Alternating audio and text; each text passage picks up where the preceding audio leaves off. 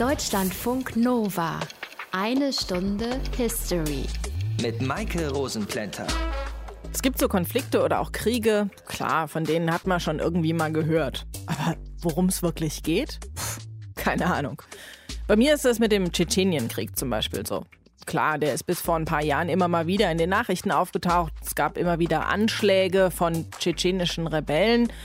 Und dann hört es auch schon auf mit dem Halbwissen bei mir. Aber keine Sorge, wir lernen das jetzt in dieser einen Stunde History zusammen. Unter anderem von und mit Aus den prallgefüllten Schatzkammern der Menschheitsgeschichte. Euer Deutschlandfunk Nova-Historiker Dr. Matthias von Helfeld. Hi. Guten Tag. Matthias, wie so oft müssen wir erstmal weiter zurückgehen als das eigentliche Ereignisdatum, um zu klären, wie das alles überhaupt irgendwie angefangen hat. Wo steigen wir denn heute ein? Ja, diesmal mache ich mir das ganz einfach. Ich gehe auf Wikipedia und sage, die Anfänge liegen weitestgehend im Dunkeln. Also im Ernst.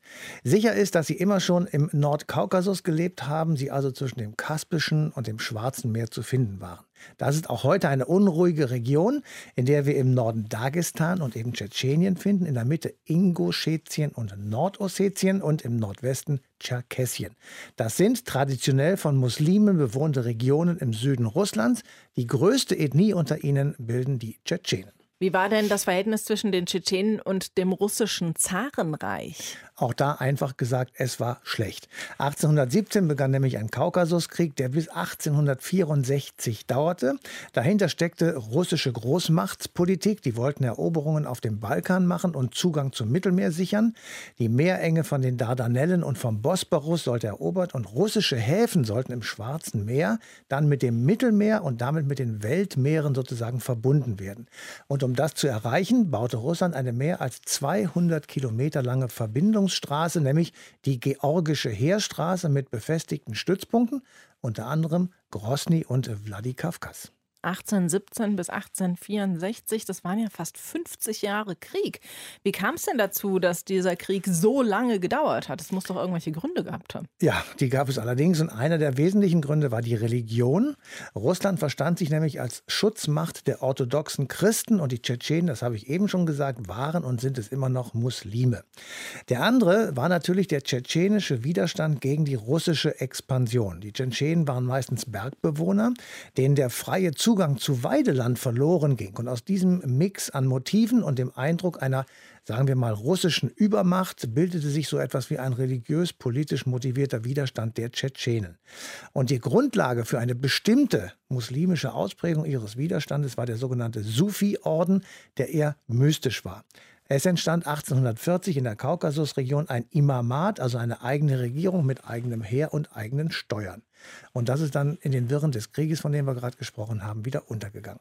Gab es denn aber diese Religion weiterhin, also dieser Sufismus in Tschetschenien? Ja, der hat sich erhalten. Man kann die Tschetschenen heute in ihrer Mehrheit dem Islam oder genauer gesagt den Sunniten zurechnen. Im Sufismus gibt es eine regelrechte Bruderschaft, man könnte auch sagen Clans, das ist bei uns ein häufiger verwendeter Begriff, die eben großen Einfluss auf Politik und Gesellschaft haben. Also man sieht, es ist ein ziemlicher Unterschied zwischen der russischen Gesellschaft und Staats- oder Regierungsform Plattform und eben den Tschetschenen.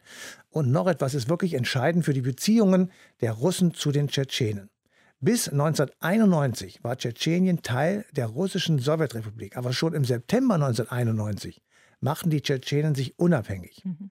Und dieses unabhängige Tschetschenien erkannte weder den damals noch amtierenden sowjetischen Staatschef Michael Gorbatschow noch seinen Nachfolger Boris Jelzin an. Und die Konsequenz war nach 1991 die Verhängung des Ausnahmezustands in Tschetschenien und damit war der Keim für den Krieg gelegt. So, und damit haben wir jetzt schon mal einen Grundstock gelegt, eine erste Einordnung und werden gleich noch weiter über den ersten Tschetschenienkrieg sprechen in dieser einen Stunde History. Ihr hört Deutschlandfunk Nova.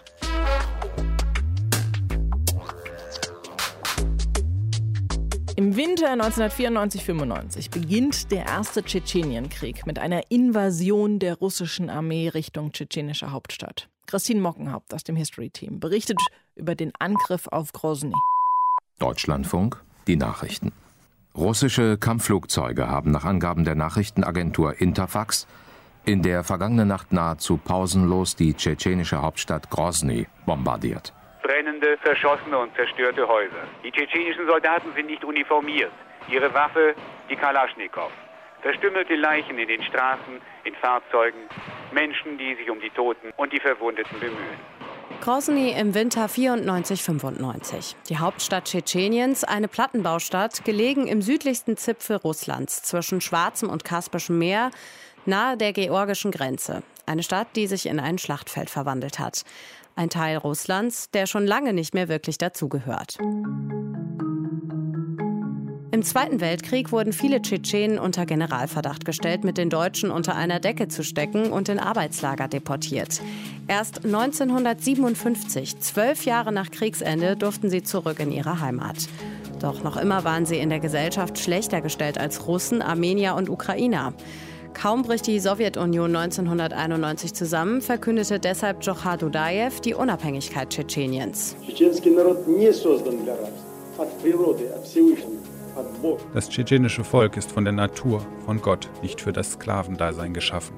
Die geopolitische Lage des Kaukasus, der ohne Zweifel der Ausgangspunkt der menschlichen Zivilisation ist, und unser geistliches, unser moralisches und natürliches Potenzial erlauben es dem tschetschenischen Volk, das ethnisch im Kaukasus verwurzelt ist, nicht in Sklaverei zu leben.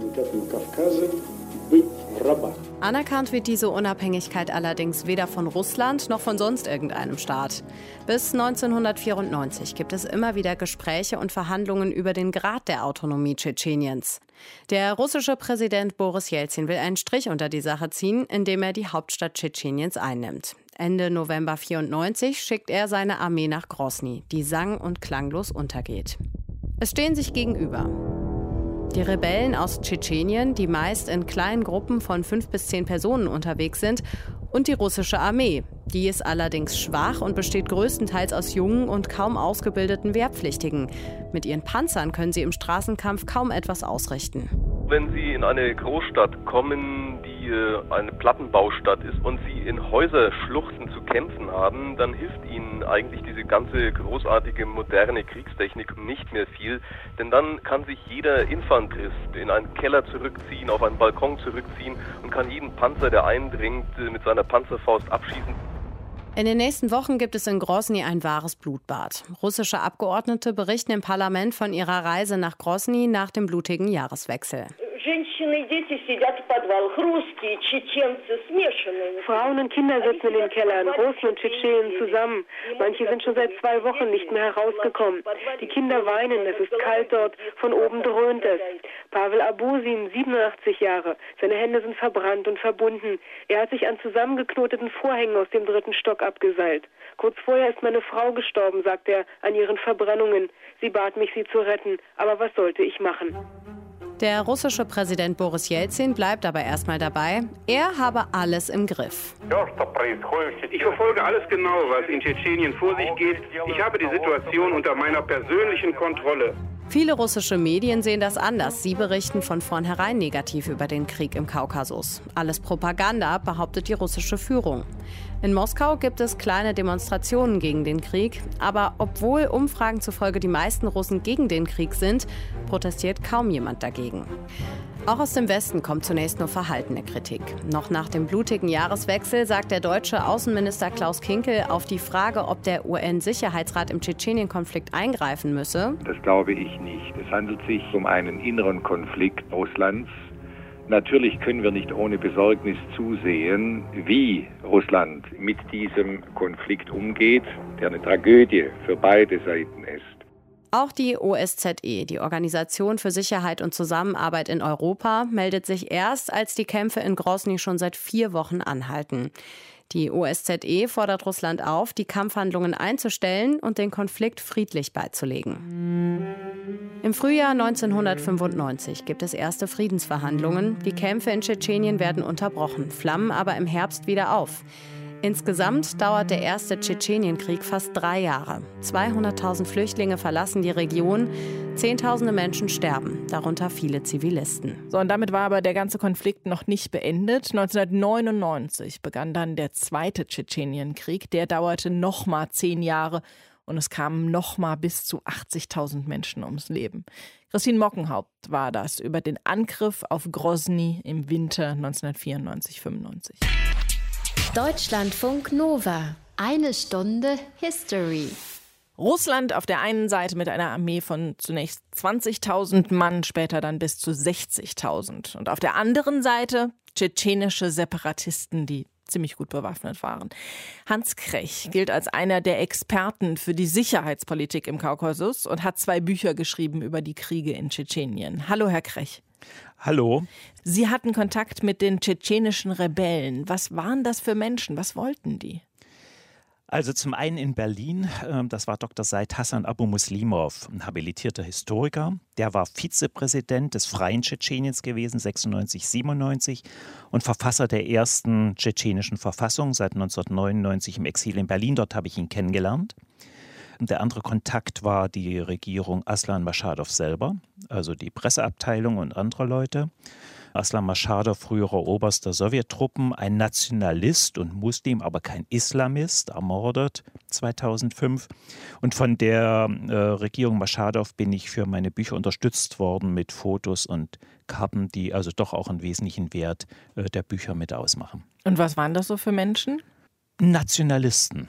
Ja, Muslime, auch strenggläubig, aber keine Islamisten. Die haben für ein freies Tschetschenien gekämpft und wollten den Abzug der russischen Truppen erreichen. Ich darf daran erinnern, dass also seit 1588, 432 Jahre lang bis heute, Tschetschenien weite Teile des Kaukasus von russischen Kolonialtruppen erobert und besetzt worden sind. Die Tschetschenen haben sich immer gewehrt, die sind nicht freiwillig Mitglied gewesen äh, in den verschiedenen russischen Reichen, weder in der Sowjetunion noch unter dem Zar noch in der russischen Föderation. Sie haben es nicht geschafft, sich zu befreien, wie wir ja jetzt äh, mit dem Rückblick auf den Tschetschenienkrieg auch eben konstatieren müssen. Gab es denn nach dem Ende der Sowjetunion irgendwelche Einflüsse von außen auf die Situation in Tschetschenien? Ja, ganz massiv durch Saudi-Arabien, Förderung des Wahhabismus und sicherlich auch Georgien aber eben entscheidend mit auch CIA-Haqqani-Netzwerk. Das Haqqani-Netzwerk hat für die CIA in Afghanistan auch Hunderte von tschetschenischen Kämpfern für den Guerillakampf ausgebildet. Zweitens der Einfluss von Al-Qaida selber. Der Wunschpartner von Al-Qaida war der Amir al-Shatab, der eine Miliz mit tschetschenischen Auslandskämpfern führte. Das ist nicht gelungen. Bedauerlich ist, dass es aber Al-Qaida gelungen ist, über die tschetschenische Mafia 1997 in den Besitz von zwei nuklearen Kofferbomben zu kommen für 30 Millionen Dollar und zwei Tonnen Heroin, Marktwert 700 Millionen Dollar und auch äh, Spezialisten abwerben konnte, Spetsnaz von den russischen Streitkräften zur Bedienung. Al-Qaida haben Sie eben schon genannt. Tauchen die tschetschenischen Kämpfer denn nach Ende des Krieges noch in irgendwelchen anderen Gruppen auf? Ja, also zum einen bei Al-Qaida. Am 7.10.2007 wurde das Kaukasus-Emirat gegründet. Das ist eine Regionalorganisation von Al-Qaida für den ganzen Kaukasus mit sechs Vilayaten. Stand seit 2011 auch auf der US-Terrorliste und dieses Kaukasus-Emirat hat sich aber gespalten am 21. Juni 2015. Vier Vilayate sind zum IS gegangen, zwei sind bei Al-Qaida geblieben, Tscherkessien und die Nogai-Steppe. Das heißt, die tschetschenischen Kämpfer sind heute auch noch in Kämpfe in der arabischen Welt verwickelt? In eine Vielzahl, insbesondere eben in Syrien, aber auch bei vielen anderen Konflikten. In Syrien gab es vier tschetschenische unabhängige äh, Brigaden. Von denen haben sich nach der Ausrufung des IS Kalifats am 29. Juni 2014 ist eine gewechselt zum IS, drei haben sich direkt der Al-Nusra-Front unterstellt und die sind heute ein wesentlicher Teil der Schlagkraft auch bei den Kämpfen, die man also jetzt ja fast täglich im Fernsehen sehen kann, der Provinz Idlib, die dort auf der Seite der Al-Nusra-Front kämpfen. Das heißt, in Tschetschenien sind die Kämpfe haben aufgehört, aber die Kämpfer kämpfen weiter. In einer Vielzahl von Konflikten. Bei den Al-Shabaab in äh, Somalia, in Libyen, in Afrika. Also zum Beispiel ist der ES-Oberkommandierende für den afrikanischen Kontinent ist auch ein Tschetschener, Abu Omar al-Shishani äh, hat eine georgische Staatsbürgerschaft, ist, gehört zum Stamm der Kisten aus dem Pankisi-Tal und der war auch von äh, 2014 bis 2016 der militärische Oberkommandeur des IS in dem gesamten Einflussgebiet des Islamischen Staates. Sagt Hans Krech, er hat zwei Bücher geschrieben über die Kriege in Tschetschenien und er hatte auch Kontakt zu den tschetschenischen Rebellen. Danke Ihnen für die Informationen. Ich bedanke mich auch ganz herzlich.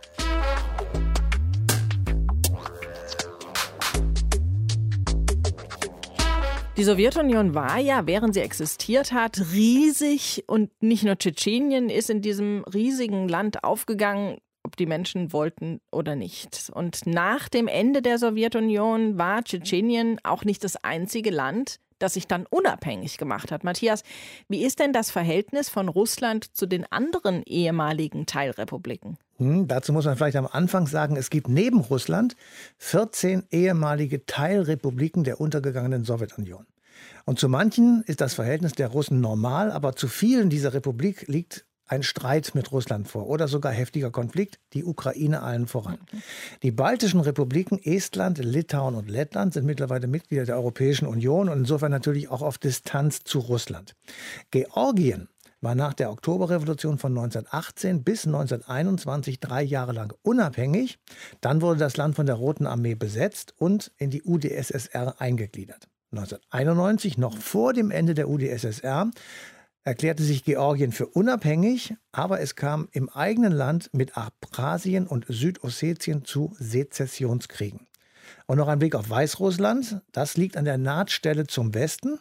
Früher waren dort viele Atomwaffen und es war ein führendes Industriezentrum der UdSSR. Heute ist es so eine Art Puffer für Russland gegen den Westen. Aber das Verhältnis zwischen den beiden Staaten hat sich abgekühlt. Und Russland will ja eigentlich auch heute noch Großmacht sein und einen Kontrapunkt zur NATO und zu den USA bilden. Spielt das dabei noch eine Rolle? Also, wenn du mich fragst, ich glaube ja, die ehemalige UdSSR hat in den Augen ihrer Bürger heute den Kalten Krieg verloren und ist anschließend vom Westen gedemütigt worden. Ein paar Beispiele. Der Westen hat nämlich wirklich vieles dazu beigetragen, dass die Menschen diesen Eindruck haben könnten oder können. Ehemalige Ostblockstaaten sind in der NATO oder sogar in der Europäischen Union. Die Ukraine möchte gerne in die Europäische Union und die EU ist auch nicht abgeneigt. Dagegen setzt Präsident Putin auf neue russische Stärke und er impft den Russen dadurch wieder, in Klammern gesagt, Selbstbewusstsein und Selbstvertrauen ein. Naja, davon hat er ja auf jeden Fall echt genug. Danke dir, Matthias. Deutschlandfunk Nova. Eine Stunde History. Eben haben wir schon ein bisschen was gehört über die Randrepubliken der Sowjetunion, wollen das aber noch ein bisschen vertiefen mit Jeronim Perovic. Er ist Professor an der Uni in Zürich. Dort ist er Direktor für osteuropäische Studien. Und er hat ein Buch veröffentlicht über den Nordkaukasus unter russischer Herrschaft. Hallo, Herr Perovic. Ja, grüezi aus der Schweiz. Warum hat denn die damalige russische Administration so drastisch auf die Unabhängigkeitsbestrebungen in Tschetschenien reagiert? Ja, wir müssen das in einem längeren geschichtlichen Kontext äh, sehen. Die eigentliche Invasion äh, Russlands erfolgte ja erst 1994, also Ende 1994. Und Tschetschenien hatte die Unabhängigkeit schon 1991 ausgerufen. Das war ja im Zuge der allgemeinen Demokratisierung und auch der Föderalisierung des Landes. Also Jelzin, der damalige russische Präsident, hat explizit den Regionen des Landes mehr Souveränität versprochen. Nur haben einige dieser Regionen und Tschetschenien insbesondere das dann auch ganz besonders ausgereizt und einzig Tschetschenien hat dann auch seine Unabhängigkeit erklärt und war da relativ wenig kompromissbereit. Jelzin hat Verschiedenes versucht, also auch ökonomische Blockaden. Er hat auch äh, über einen Coup äh, versucht, die Dudajew-Regierung, Dudajew war der damalige Präsident Tschetscheniens, zu stürzen. Das hat also nicht funktioniert und hat sich dann schlecht beraten lassen, muss man sagen, indem er versucht hat, dass diese Unabhängigkeit militärisch eigentlich rückgängig zu machen, hat auch auf pro-russische Kräfte innerhalb Tschetscheniens gesetzt. Und das war dann aber eigentlich ein verheerender Misserfolg, weil er die Widerstandskraft der Tschetschenien völlig unterschätzt hat. Wie hat sich denn das Verhältnis zwischen Russland und Tschetschenien seitdem entwickelt? Also ich würde sagen, es war ein großer Fehler, eben diese Invasion an und für sich, weil bis zu diesem Zeitpunkt, glaube ich, hätte es Möglichkeiten für einen Kompromiss gegeben. Dudajew war ja in Tschetschenien gar nicht unumstritten, also er hatte auch Gegner. Jelzin wollte aber eigentlich nie mit ihm persönlich verhandeln.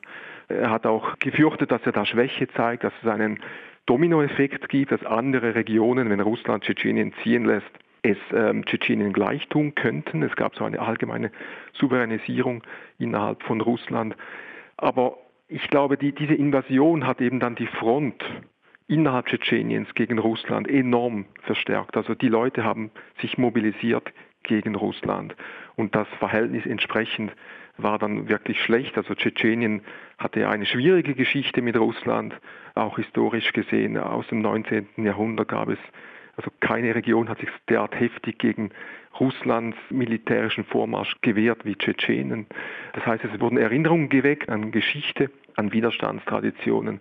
Und da waren natürlich die Fronten zunächst völlig verhärtet. Und es kam zu einem Waffenstillstand 1996 und dann aber wieder zu einem erneuten Krieg, Einmarsch Russlands 1999. Und erst mit der Zeit, also erst nachdem Russland militärisch die Kontrolle wieder erringen konnte, also Mitte der 2000er Jahre, hat sich dieses Verhältnis wieder stabilisiert. Dank natürlich auch dem neuen Herrscher in Tschetschenien, Ramsan Kadyrov. Er hat die Seiten gewechselt und äh, hat sich eigentlich mit Russland verbündet. Ist denn das Verhältnis, das Russland zu Tschetschenien hat, ein anderes als das, das Russland zu anderen Teilrepubliken hat? Na, also rechtlich gesehen, also wenn Sie die Verfassung lesen, sind alle Subjekte der Föderation, wie sie heißen in, in Russland, also alle Regionen, die sind gleichgestellt. Faktisch ist es natürlich so, dass diejenigen Republiken heißen die, wo nicht russische Völker leben, äh, die haben besondere Rechte, vor allem aber in kultureller Hinsicht. Das ist mal ein Unterschied, der eigentlich gar nicht mit der Verfassung übereinstimmt. Und Tschetschenien sticht da natürlich noch besonders heraus. Also äh, die sind eigentlich jetzt de faktisch, wenn Sie so wollen, unabhängig. Also Kadyrov kann in seiner Republik schalten und walten, wie er will. Er hat auch einen großen Sicherheitsapparat. Das sind mehrere Zehntausend Bewaffnete, die ihm unterstellt sind und auch recht treu ergeben sind. Und ähm, es ist so eine Art Patronageverhältnis, das er hat mit Putin. Also es ist eine sehr enge persönliche Beziehung, die er auch hat. Und er fühlt sich sozusagen Putin gegenüber verpflichtet, ist ihm loyal. Ansonsten sagt er, mache ich in meiner Republik, was ich will. Also das ist schon eine Ausnahmesituation innerhalb der russländischen äh, Föderation. In dem Konflikt ging es ja auch um Religion, nämlich zwischen dem orthodox-christlichen Russland und den muslimischen Randrepubliken. Gibt es diese Probleme immer noch? Ich würde das nicht überbewerten. Also es war keine religiöse Auseinandersetzung, zumindest nicht am Anfang. Also es ging einfach um Unabhängigkeit. Das war ein, ein säkulares Bestreben. Natürlich, dass im Zuge der Identitätsfindung, die auch stattgefunden hat im Laufe der 90er Jahre, wo sich man hat die alte Ideologie, die kommunistische abgeschüttelt, ging auf die Suche nach neuen Identitäten. Da war natürlich Religion oder wurde Religion überall wichtiger und auch der Islam äh, in Tschetschenien. Hier gab es zunächst Auswüchse, muss man auch wieder sagen. Also es gab äh, islamistische Strömungen, äh, die sehr radikal natürlich waren und nicht nur Unabhängigkeit wollten, sondern eben auch einen Gottesstaat. Die hat Russland aber mit Hilfe Kadyrovs eigentlich besiegt. Aber seither ist der Islam ein sehr staatstreuer Islam und Kadyrov bedient sich dieses Islams eigentlich, um seine Macht auch zu festigen. Aber das ist eigentlich nicht eine religiöse Auseinandersetzung in dem Sinne. Das, so weit würde ich nicht gehen. Jeronim Perovic mit Informationen über das Verhältnis der Sowjetunion zu ihren Randrepubliken und was davon heute noch geblieben ist. Danke Ihnen für das Gespräch. Ich danke Ihnen.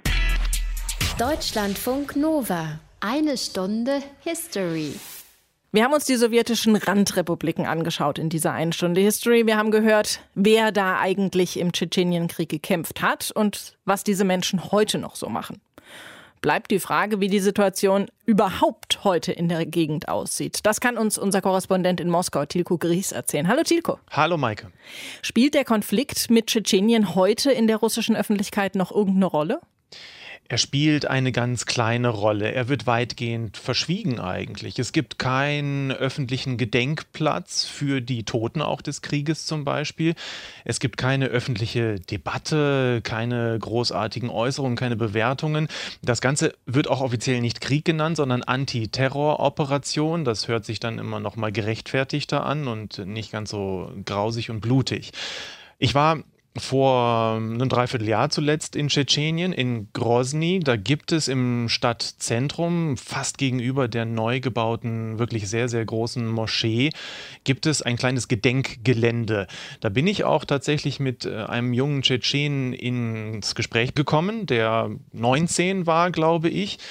Und der streichelte mit dem Finger so auf einem Namen und dann stellte sich heraus, dass das ein Onkel seiner Familie war, der umgekommen ist im Zweiten Tschetschenienkrieg.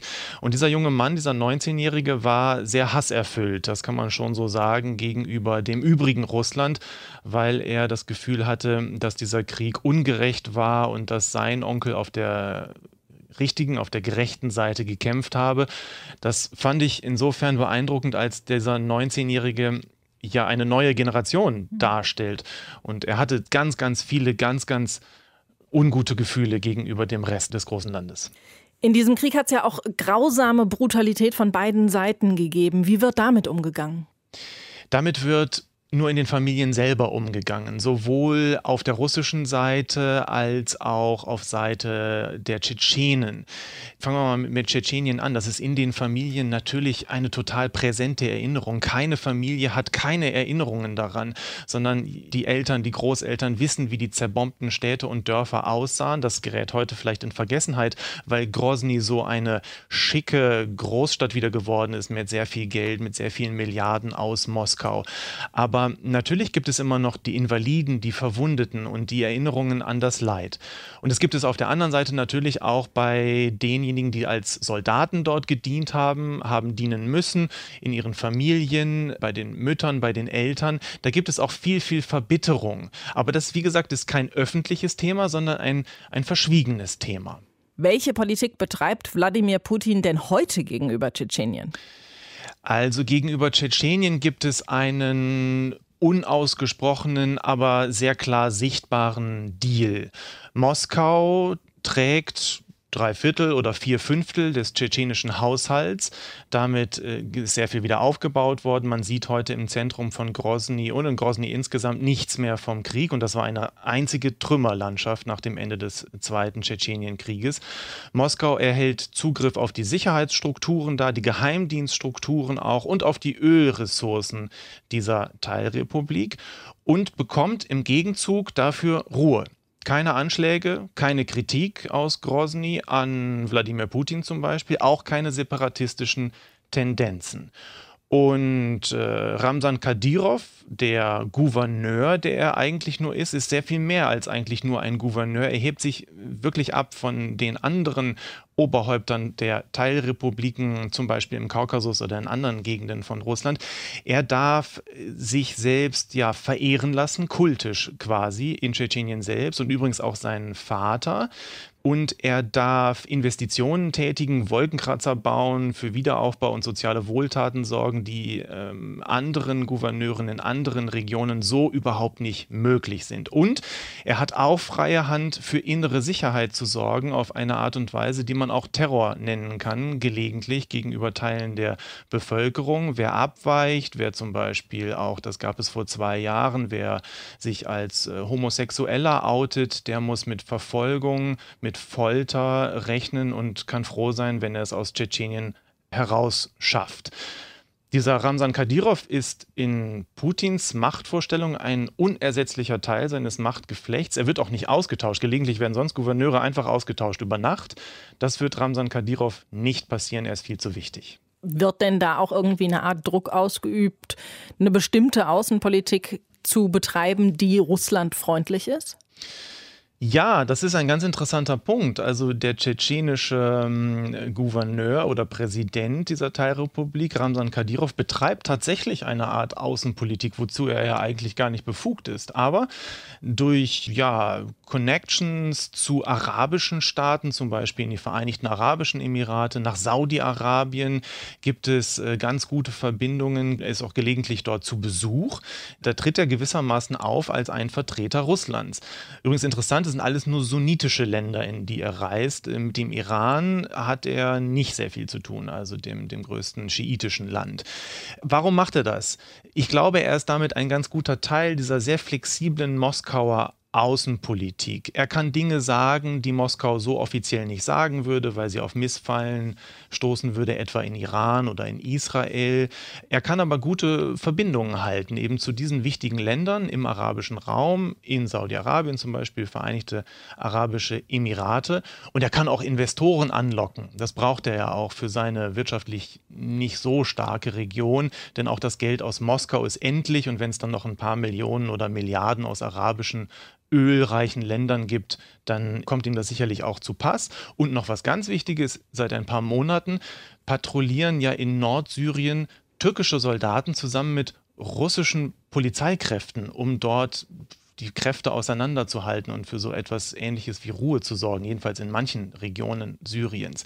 Das machen tschetschenische Polizeitruppen. Also die kommen nicht irgendwie aus Moskau oder St. Petersburg, sondern die kommen aus Tschetschenien. Und auch das ist eine Art Rückzahlung, kann man sagen, für die Unterstützung aus Moskau, eine Rückzahlung, die hier Ramsan Kadyrov an das Zentrum leistet. Unser Korrespondent Tilko Gries hat uns erzählt, wie es heute zwischen Russland und Tschetschenien aussieht. Danke dir dafür. Gerne.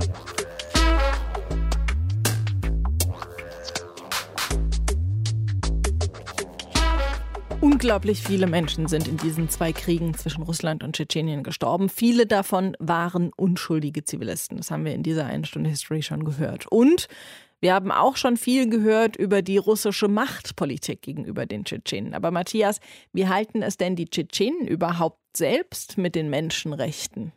Vielleicht kann man sagen, nicht so ganz genau. Hm. Wir haben ja 2016 mal eine Sendung gemacht über die russische Journalistin Anna Politkovskaya. Mhm. Sie war am 7. Oktober 2006 ermordet worden. Vorausgegangen waren viele Zeitungsartikel von ihr eben über Menschenrechtsverletzungen von Russen und Tschetschenen während des Krieges oder während der Tschetschenienkriege. Zahlreiche Funktionäre von Menschenrechtsorganisationen wurden bei Anschlägen getötet. 2018 noch wurde der Leiter von Memorial verhaftet. Das ist eine Organisation, die solche Menschenrechtsverletzungen anprangert. Damit man ihr etwas nachweisen konnte, schob man ihm Drogen unter. Also keine erfreulichen Berichte, zumal es eben solche Berichte auch über den Umgang mit homosexuellen oder anderen sexuellen Minderheiten gibt, die nicht selten in sogenannte oder regelrechte Konzentrationslager gesteckt werden. In der nächsten Sendung wechseln wir den Konflikt und schauen nach Südafrika. Da hat es am 21. März 1960 ein Massaker im Township Sharpeville gegeben, bei dem 69 Menschen erschossen worden sind. Und das nur, weil sie für mehr Rechte der Schwarzen in Südafrika demonstriert haben. Das in der nächsten eine Stunde History. Bis dahin euch eine schöne Zeit. Macht's gut. Bye, bye. Deutschlandfunk Nova. Eine Stunde History. Jeden Montag um 20 Uhr. Mehr auf deutschlandfunknova.de.